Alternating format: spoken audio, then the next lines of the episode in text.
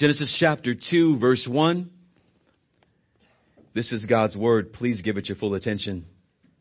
Thus the heavens and the earth were finished, and all the host of them. And on the seventh day, God finished his work that he had done, and he rested on the seventh day from all his work that he had done. So God blessed the seventh day and made it holy, because on it God rested from all his work that he had done in creation. Hebrews chapter 4. Verse 9.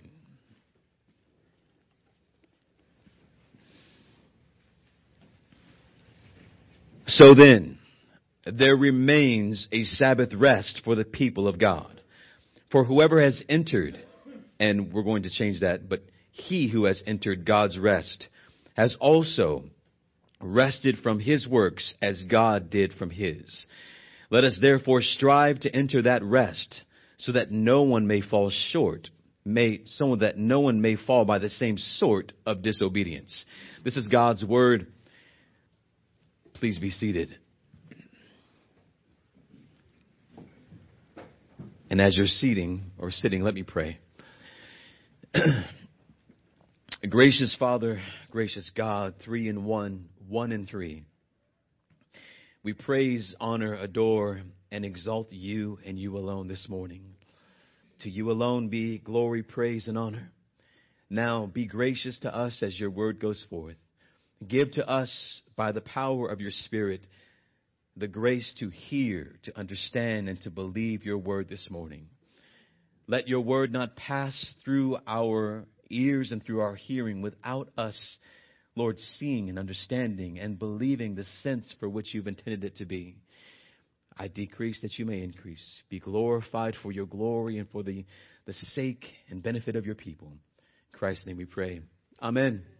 We are continuing our series, First Things, a study through Genesis chapters 1 through 3. And prayerfully, you have learned much about the Sabbath over the past three weeks. Amen. We first began by considering the Creator's Sabbath. We learned that God established a, a pattern, a principle, and a promise through the Sabbath day. We then, in our second sermon, considered the case for the change from the seventh day Sabbath to the first day Christian Sabbath, and we gave six considerations for the change of the day. And last Lord's Day Sabbath, we considered Christ and the Sabbath. We learned that Christ, the Lord Jesus Christ himself, observed the Sabbath. In spite of the accusations that Christ rejected the Sabbath theologically, that Christ rejected the Sabbath in practice, and, and also that Christ taught others to reject the Sabbath, we learn that Christ not only observed the Sabbath himself, but used the Sabbath day on many occasions to clarify misunderstandings and abuse of the Sabbath. We learn that Christ is Lord of the Sabbath. Remember that? Not that he does with the Sabbath whatever he wishes to do, but that he possesses the perfect, infallible understanding and interpretation of the Sabbath day as the author of the Lord of the law and as the author and intender of the Lord's day or Sabbath.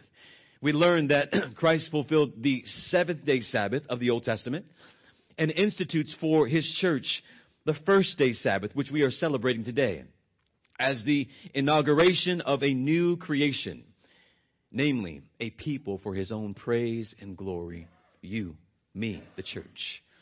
And now, brothers and sisters, we come to our fourth sermon, fourth sermon on the Sabbath.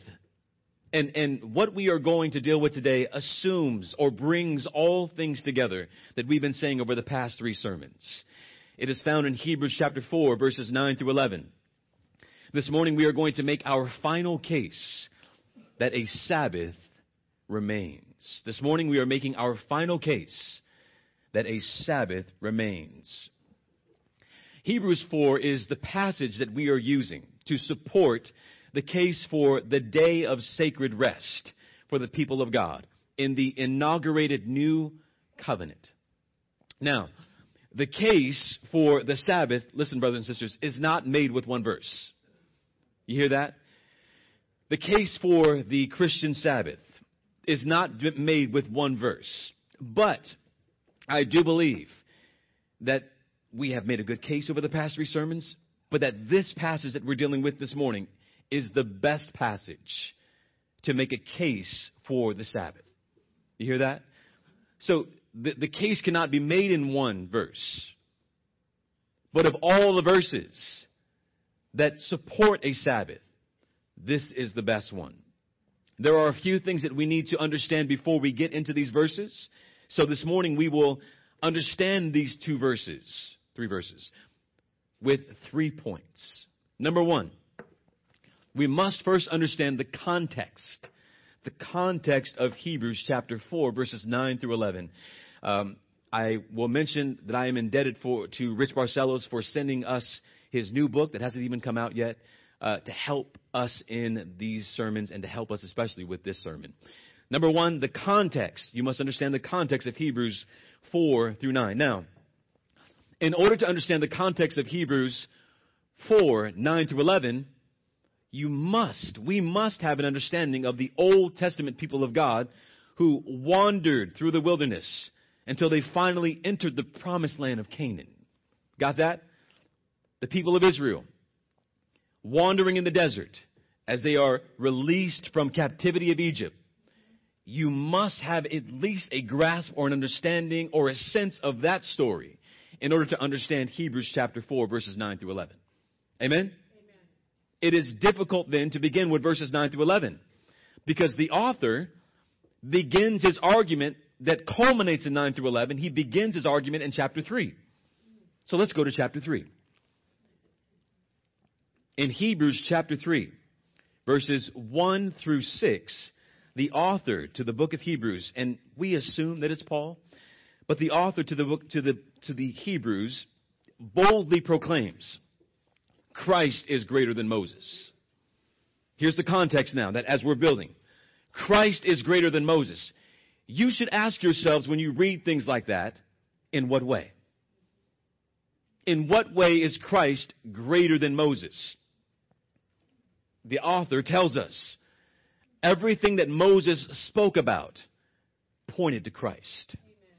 Everything that, that, that, that Moses promised through God was fulfilled in Christ. Hebrews chapter 3 verse 5, Moses was faithful in God's house as servant to testify to things that were to be spoken later. But Christ is faithful over God's house as what? As his son. Moses is God's servant. Jesus is God's son. Christ has come and he is that which Moses pointed toward. And now, re- let's read verses 3 through 11 in chapter 3, or 7 through 11. Therefore, as the Holy Spirit says, today, if you hear his voice, do not harden your hearts as in the rebellion. Do you hear that? Christ is greater than Moses. Therefore, if you hear Christ today, your response should be, do not harden your hearts as who? As the people of Israel did. The ones that we said you must know their story because they hardened their hearts. Going on. As they did in the rebellion on the day of testing in the wilderness, where your fathers, God speaking, put me to the test and saw my works for 40 years. Therefore I was provoked with that generation and said, they will, they always go astray in their heart. They have not known my ways. And here's what God's promise is to those who rebelled. As I swore in my wrath, they shall not enter my rest. Now, take rest very, take a, a, a very close, pay very close attention to the word rest. What rebellion? Those who wandered through, e- through Egypt, the deserts. What testing? Again, the wilderness wandering of the people of Israel. Because they did not believe God. Because they did not keep covenant with God, who brought them out of Egypt. God did not allow them to enter his what? His rest. They entered the land of Canaan, but they never entered the rest of God. You see that? It is the Sabbath rest of God. And the word uses, uh, God uses a, a particular word to denote rest. I'm going to say it and you're going to hear it a lot. It's in Greek, katapausis. Katapausis. You're going to see rest, katapausis. Rest, katapausis. All the time or frequently in these two chapters. Now, track with me. The author of Hebrews is saying the people did not enter into katapausis, rest, the rest of God. Why? Because they did not believe. They did not obey God, and they did not believe in God. They did not obey because they did not believe. You with me? And the writer gives us and the hearers a sober warning in verse 12. Take care, brothers, lest there be in you, in any of you, an evil, unbelieving heart, leading you to fall away from the living God. What's the, the, the warning? Don't be like them. And, and the writer is not just speaking to the Hebrew hearers of that day, but, but to you here today. Don't be like them. Their bodies fell dead in the desert because of unbelief and because of disobedience. And because of their unbelief and their disobedience, they did not enter into God's katapausis, God's rest.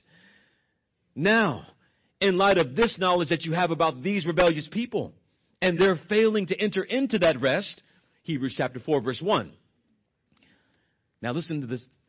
While, or therefore, while the promise of entering into his katapausis, rest remains or still stands, let us fear lest any of you should seem to have failed to reach it. What is he saying? the promise of entering into his katapausis, his rest, the Creator's rest, it still stands. Listen, look at me for a second. There is a rest that is still yet before you, the writer is saying. There is a, a promise of rest that is still ahead of you. Therefore, do not be like them who came before you. Amen. They did not enter into God's rest because they did not walk humbly before God so you don't make the same mistake. Live a life that is striving to enter. Walk like you have been brought from death to life. Like you are a new creation in Christ. Not just you say you are a creation, a new creation in Christ. That you are a new creation. Not children of darkness, but children of the light. Why? Because you are looking forward also to a promise of rest that is still yet before you. There is still a promise the promise still stands, as the writer says. Verse 2 of Hebrews 4 For good news came. Listen, to us, just as to them. The message they heard did not benefit them because they were not, they, they were not united by faith with those who listened. They heard the same gospel you hear. They received the same promises that you hear. But they didn't do the same thing that you should do. Believe and obey. They heard what you hear, but they did not believe and obey. Don't be like them because there was a promise yet before you. And because of that, because of that failing to believe and obey, they did not enter rest. But for those who do, uh, which what he says in verse three, as I swore in my wrath, or swear in my wrath, they shall not enter my rest because of unbelief. They did not enter the katapausis. We've discussed this. God entered into his Sabbath rest. Remember that? After doing what? When God enters his rest after he does, after he did what? Worked doing what? Creation. After he completed creation. Work was complete as far as creation was concerned. God enters into his rest, right? There was nothing left for God to complete as far as creation was concerned. God rest. He entered into his enthronement over creation in that work, God sets a day apart to do what? To commemorate completed work. To commemorate completed work. God blesses that day, makes that day holy. God creates man in his image, gives him the task of what? Of what? Working. And as the Creator worked and commanded rest on the seventh day, the seventh day is a day of rest. It is a katapausis. Or it, it is a, a, a, a holy day. We're going to get into that katapausis right now. The seventh day was a sign for man that what? That there was laid before him each time he observed this day. It was a sign that there was laid before him a rest that he could attain if he did what? Worked and obeyed. Or obeyed through work. Obey. And you too shall enter this katapausis, this rest. The Creator's rest. Did man obey? No.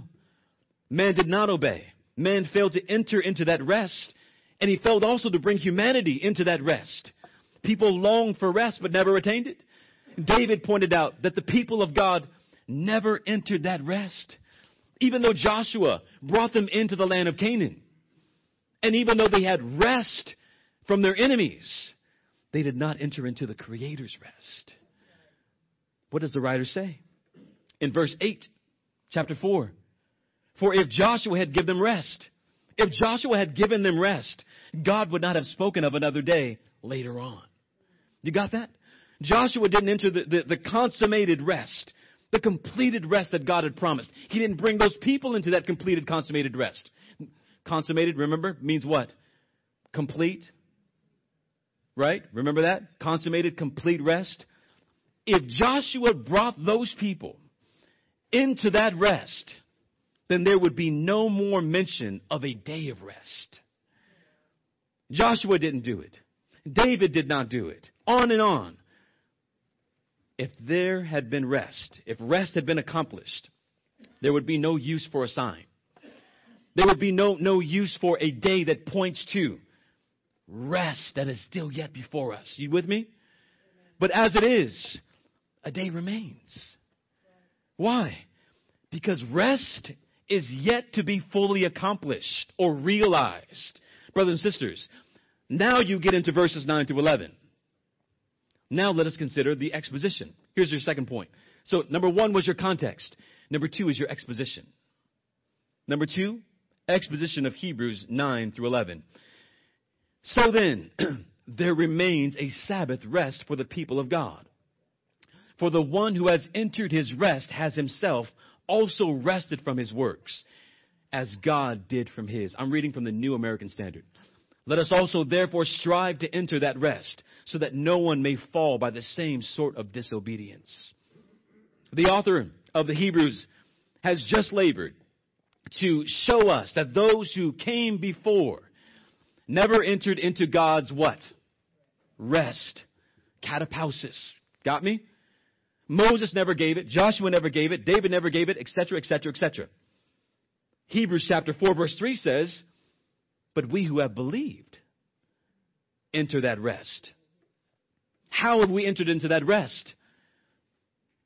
Through the Lord Jesus Christ. Now, Jesus said in Matthew chapter 11 verse 28, Come to me, all who labor and are heavy laden, and I will give you rest. By grace alone, faith alone, in Christ alone, God has given us rest in Christ. He is the rest giver. But the author is saying something very interesting though.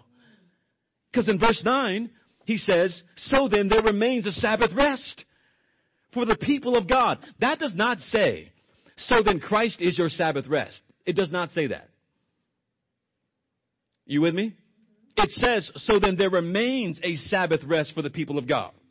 There remains a Sabbath rest for the people of God. Or in Greek, listen to this, there remains a, I'm going way fast, aren't I? In Greek, I'm sorry, it's all in me, it's just blowing out. In Greek, there is a sabbatismos. There remains a sabbatismos. The writer is taking the Hebrew term for Sabbath taking it from the Old Testament, Shabbat, and transferring it into the New. You see that? He's grabbing an Old Testament word that if you are a Hebrew reader, you would automatically say, Whoa, wait a minute, I recognize that word, Shabbat. And he is translating and transferring it into the New Testament, Sabbatismos. Now, you are looking at me like this. And big deal. If you read through Hebrews 4 though, you will see why it's such a big deal. Because there's a, a theme in Hebrews 3 and 4 And it's a theme of God's rest. Look at your, your Bibles for just a second. Hebrews 3.11. Rest. Hebrews 3.18. Rest. Chapter 4, 1. Rest. 4, 3. Rest. 4, 5. Rest. 4, 8. Rest. 4, 9. Through 11. Rest. Let me ask you a very obvious question. What's the theme of chapters 3 and 4? Rest. We have seen the promise of entering his rest. And in the meantime, verse 11, let us therefore strive to enter that rest. Be diligent to enter that rest. But when we read verse 9, there's a different word being used. The whole time, the author to the Hebrews has been saying katapausis, katapausis, katapausis, rest. There's a rest. There's a rest. And then you would think that when he gets to verse 9, he would continue to use the word that he's been using this whole time, but he doesn't. He changes the language.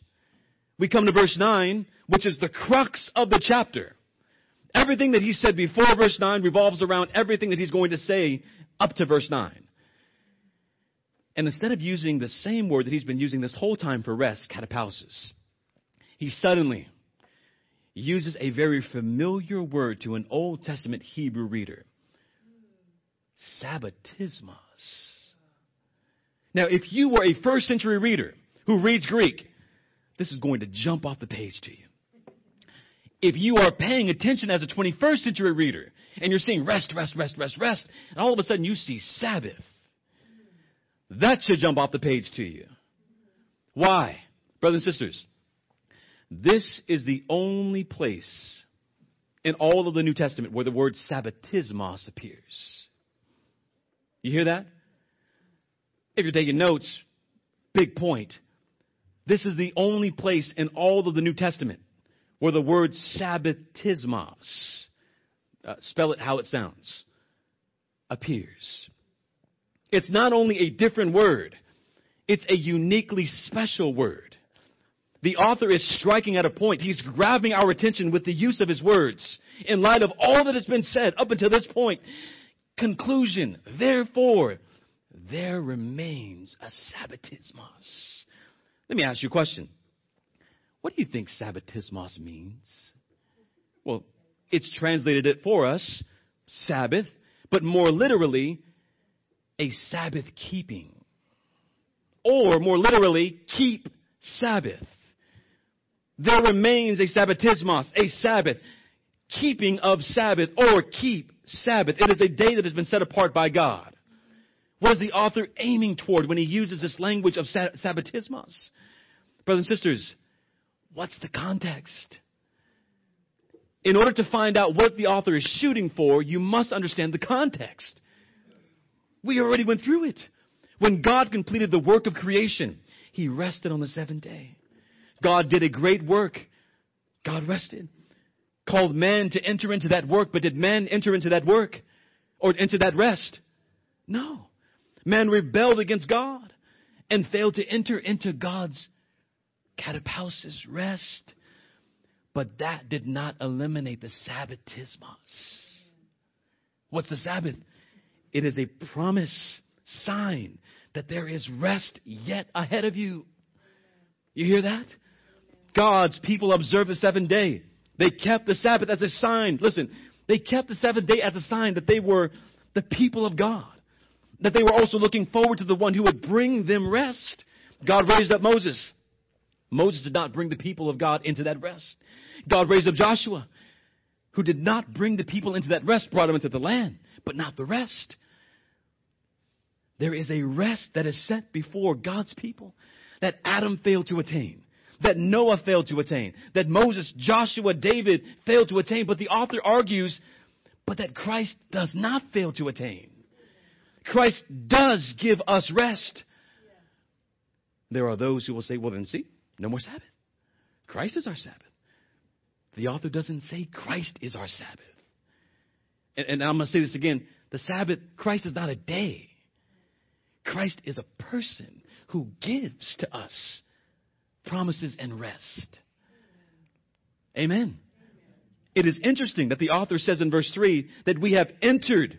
We have now, we have that rest in verse 3.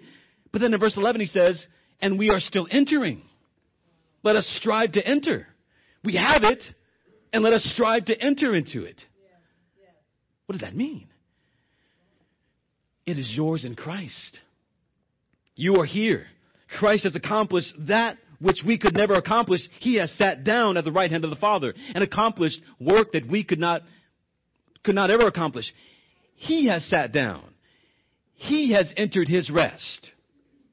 Amen. Amen. You are secure in him, but you're still here. But you're still here. Therefore, let us strive to enter in. Isn't that interesting? You are here, but let us continue to strive to enter. There is an already not yet motif that the author is pointing out to the believer. You've entered. You are in, in Christ. And you must anticipate the perfection of rest that is still yet laid before you in Christ. Therefore, keep a Sabbath or onward, upward. Keep striving. Now, for the one who says, no, Christ is my Sabbath, that makes no sense. It makes absolutely no sense. And, and, listen, and it denies all the precious promises that are yet to be realized in the consummation and completion of all things. So if you say, it's, it's, it's mine, there is no more, then this day is set apart as a sign to look forward to that which you don't have yet. So if you say, no, I do, then why are you still here? Why are we still here? Why is there still sin? Why do I wake up with pain in my body this morning? Because I have not yet entered into that consummation. It's been inaugurated, but it's not yet been consummated. I'm still looking forward to that. As I gather each Lord's Day, it has been a blessing. A blessing to know that this is something that I get to look forward to forever. This is the blessing. All of the accomplishments of Christ are complete in Him, but they are yet to be realized. Christ has entered the rest. You haven't. In Him you have, but not fully. Why do I say not fully? Because you're still here. If you say, no, I have, then tell yourself that when you go through your days. Your days. You know what I mean? The days you don't like so much. You are secure in Christ. But if you want to experience the full effects of your security, go deeper. Go deeper to experience the present rest you have in Christ and the future rest that is still yet yours in Christ. Continue to enter in. And on days like this, God gives us a, a, a, a, weekly reminder of the grace that is ours in Christ, but is not yet fully realized. How? Through keeping the Sabbath. What's the author getting at? Why did the author go from using the term katapausis to using the word sabbatismos? The author is saying this, and I'm going to slow down this part.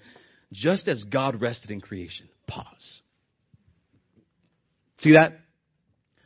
And he's making this case. Just as God rested in creation, when he finished his work, completed his work, there is a, a, a, a entering in to rest.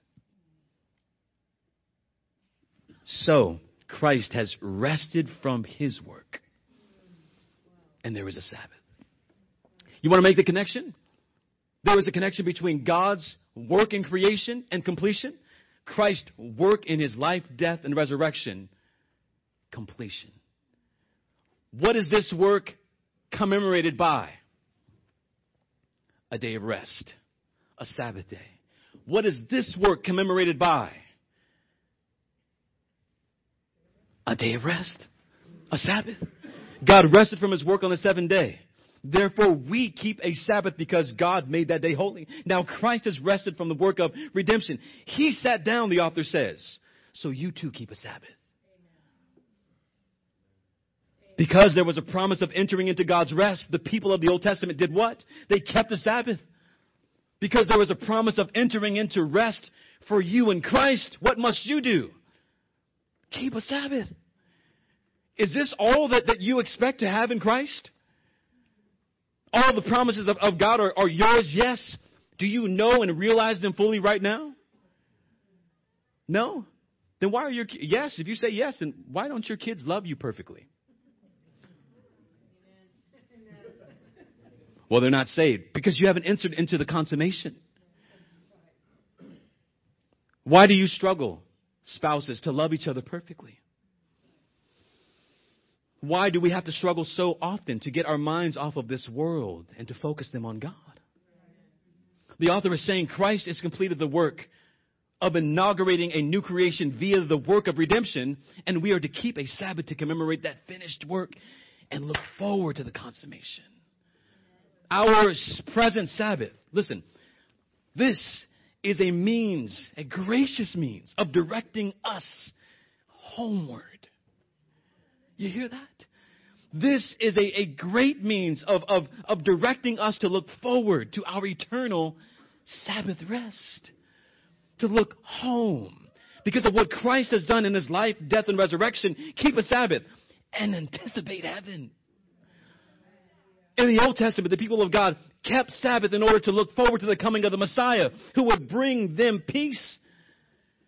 He came. And he did away with that Sabbath. And through his resurrection, he institutes and inaugurates a new creation and a new Sabbath for the people of God to do what? To look forward to his return. There is a katapausis, a rest that is laid up for the people of God. Therefore, keep a Sabbath. It's a, a Sabbath day to remind you to fix your eyes not on what is seen, but on what is unseen to remind you that you are sojourners in this world, just as Israel was a sojourner and wanderer in the desert. Peter reminds us that we are foreigners in this world, that, that, that God has given us this day to set us apart, to remind us of that great truth. You are not of this world. Theologians have made this great distinction. This is a sacred day. This is not a, a sacred day for rest. It is a day for sacred rest. It's not the day it's, it's the rest that God has given us in this day. And praise God for that. God set this day through revelation apart as holy for his people to look forward to that rest. There is still a Sabbath keeping. And the writer is saying, listen, you've observed this all your life. There has always been a day set apart for you to keep your eyes or to fix your eyes homeward or heavenward so that you can be reminded that there was a promise laid before you to enter God's rest. And the author is saying this it's still here. It's not gone. There is a Sabbath keeping for the people of God. This God instituted cycle continues. The author says in verse 2 that they were looking forward to the promise, hearing the gospel just like you, but didn't believe it. They didn't profit from the Sabbaths. And entering into the land under Joshua, but you should keep a Sabbath. You should be, be mindful of the gospel, benefit from the gospel, and look forward unto Christ who will bring to you completion of all things. A dear brother asked me this past week, Are you a Sabbatarian? Are we Sabbatarians? And I said, Yes. I observe this day. I love this day. And, and I look forward when I worship on this day to the, the eternal rest that is mine, but not yet fully in Christ. Yes, I observe this day. Without a Sabbath, we are declaring we don't need heaven. We don't need the promise of it or the blessings of it. The Sabbath rest is for the people of God. Did you know in Exodus chapter 20? It was a sign for the people of God. What? That they are the people of God. In Exodus chapter 20, the, the sign of the Sabbath was for the people of God. For what? To show that they are the people of God. What about you? The principle has not changed. The principle has not been abrogated. Here I said principle has not been abrogated. The day has changed. But the principle remains. Amen. We have a Sunday evening worship now. Amen. Come. Observe not just the Lord's morning. Is it the Lord's morning? Or is it the Lord's day? It's His day. Come, do not forsake that time. I'm sure for you and for me, at least, it has been glorious to come and worship in the morning, to spend time with family or fellowship with the believers in between, and then come back once again for worship. And then to end my night with my son and with my wife praying and considering the wonderful things that God has done for us today. It, it, it, what is it doing? It's, it's reminding me that we have in Christ an eternal rest, that this day will be that, but so much sweeter. It is a means of grace, as we will talk about soon. A gift from God to God's people, for God's glory and the good of His people. Christ has come. And this hasn't changed. Listen, the day has changed. The grounds of the rest has not changed though. The mode has changed. We're not observing ceremonial meals and sacrifices as an act of worship on this day. But there is a meal. The Lord's Supper. There are sacrifices. They, they are true living sacrifices who are, are, are not keeping their eyes on this world or being squeezed in by the world. But they are declaring as they are present for worship that we are not of this world. We no longer worship on the seventh day, but the first day. Because work has been accomplished. Therefore, we worship, rest, and then go to work. Now, is it really that big of a deal? Who cares whether or not we have a Sabbath? Does it really matter? Let me ask you a very simple question. Did anyone in the Bible, in all of Scripture, ever think like that? Did the saints that we read of in Scripture say, who cares about a Sabbath? Did they think, not a big deal? A day set apart for worship, who cares? Anybody in Scripture? How did the saints in sacred Scripture observe or see the Sabbath? Did they dismiss it as being irrelevant? We don't want to answer that question. We know the answer to that question. Oh, but Romans 14, brother. Galatians 4, brother. Colossians. I'll demolish those arguments next week. And I've already done so. We don't want to be told that we must observe a day. We don't want any obligations on ourselves. To make it a creation mandate, oh, too strong language. I'm free to do whatever I want to, I want to do. Free from the law. Are you free from the law or are you free to the law? I'll acknowledge the historical significance, but you're not going to put a moral obligation on me. Brothers and sisters, a people that reject the notion that Christ has given his people a day that is set apart for worship, a day that, that is set apart for looking unto heaven, a day that is a sign that we are not, not, not, that we are the people of God. A person who rejects these things does not understand the Sabbath, the law, does not understand the gospel, and I would dare to say does not understand God. Brothers and sisters, you are not given a Sabbath as the Old Testament saints are given the Sabbath. It's not a yoke, it's a blessing. It's a means of grace. And so when someone asks me, Are you a, a Sabbatarian?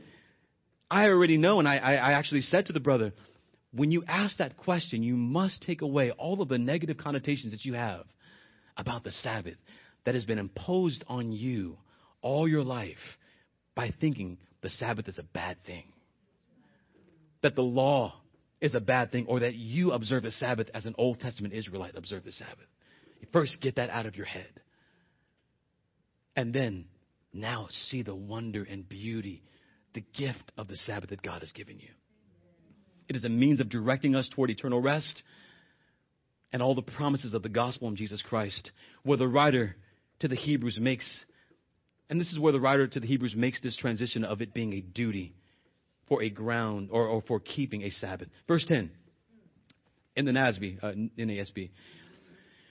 For the one or he, your Bible may say whomever if you're using an ESV. And in, that's an incorrect translation. It should be, and actually the King James Version got this right too. For the one who has entered his rest has himself also rested from his works as God did from his. Now, let me ask you, who do you think, in reading that passage, the one is? Who's the one that entered his rest, rested from his works, just like God? Not you. Not y'all. Right? He, the one. This is referring to Christ. Christ rested from his work of redemption, listen, in a way that is comparable or comparable to God's resting in his work of creation. God rested on the Sabbath day after six days of work, sets a pattern for rest and a promise for your rest.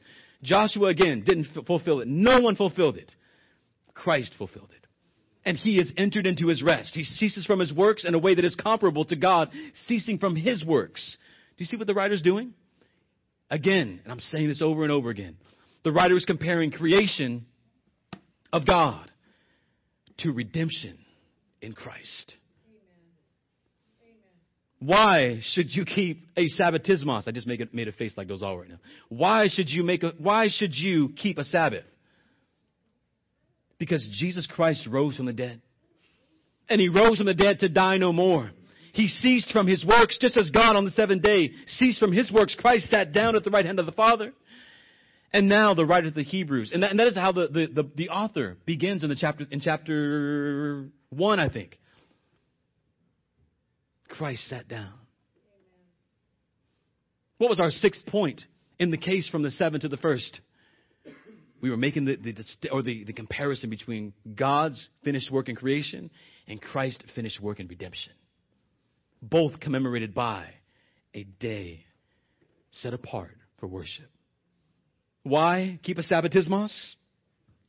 Because Christ's rest parallels God's rest. God created and brought a Sabbath. Jesus redeemed and brought a Sabbath. I don't know how many other ways I can say this. I'm cooking eggs a lot of different ways this morning.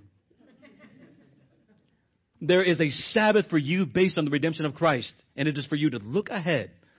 Look ahead to the consummation of all things that Christ brings in his return. The vision that John had in Revelation. What's, what's the vision of? It's of katapausis. It's of rest as he's doing what? Observing a sabbatismos. He's in, in the Spirit on the Lord's day. As John is observing a sabbatismos, he gets a vision of katapausis. As John is observing a Sabbath, he gets a vision of rest that Christ has won for his people. That we have, have, but not yet. So what's he saying? Be Sabbath keepers. Just as God and God, just as God's people have always done. Christ's work is complete. The only thing to compare it to is God's work in creation. But Christ's work outshines that work. Number three, and in conclusion, the application to Hebrews 4 9 through 11. Verse 11 Let us therefore strive to enter that rest so that no one may fall by the same sort of disobedience. When we come in, we celebrate the completed work of Christ. It is our declaration that Christ has risen, that he is returning, and that when he returns, he will give to us perfect eternal rest. Brothers and sisters, are you observing this day in that way? Meaning, when you come on the Lord's day, are you seeing these things as your reason for existing today? Meaning, when you come to worship on the Lord's day, is your mind fixed on Christ? When you leave, is your mind fixed on Christ? When you conversate with family or friends, are you fixing your mind homeward? When you lay your head to rest at night, on this day especially, are you reflecting on all of the wonderful things that have been done on this day, all of the means of grace that God has provided for you? And are you being reminded that this is mine in Christ and it will one day be perfect when He returns? That's what this day is for. John Owen uh, says, Some vainly assume that the Sabbath belonged only to the Old Testament church and not the New when we read the Gospels, we see added benefits, better covenant, better promises. And the Old Testament had lesser promises. But you know what they did have? They had a day. There was a day to look forward to the promises. Yes, better and new here. But would God rob us of a means of grace that He gave to His Old Testament people? No. But He gives it to us in a more fulfilled and better understanding way. Has God taken away that advantage? I think not. Therefore, let us be diligent to enter into that rest. You have a, a Sabbath that is grounded in Christ. You are secure in Christ. Therefore, let us strive to enter that rest. What does that mean? Do you simply come and then when you leave, live in any kind of way that, that reflects that you do not belong to Christ? No, when you leave here, you live a life that is striving to show that you belong to Christ, do you not? And you live every single day in ways that you hope to, to display that God is glorified in your life and that you have been brought from darkness to light. Do you not? What are you doing? You are striving to enter into that rest. Every single day. And, and let me ask you, do you believe that you are right now secure in Christ? Don't say, I don't know. Faith alone, Christ alone, grace alone. Yes, it is Christ who has completed your work, but do you go on the rest of your, of your week and day living in sin? Intentionally? No. Why? Because you are striving to show that you belong to Christ. And, and how is that taking place? The Spirit of God is working on the inside of you to do things that you could not do apart from Him. How are you persevering? Because you were so strong? No, because Christ or the Holy Spirit in you is preserving you.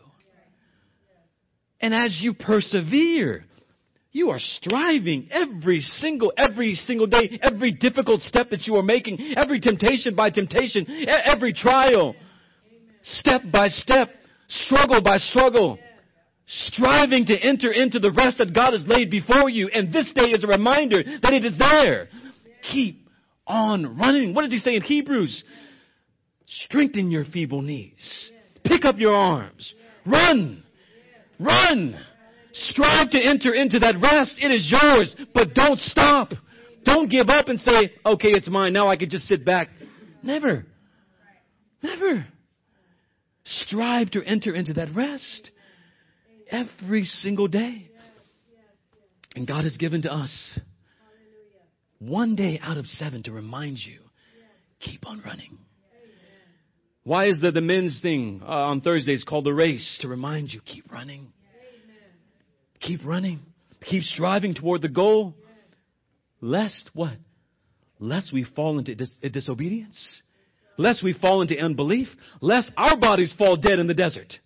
As those in the rebellion. They were not believing what God said. But you must. They did not observe this day in the way that it should have been. But you must. They did not believe. They did not take advantage of the blessings and the advantages that God had given. You must.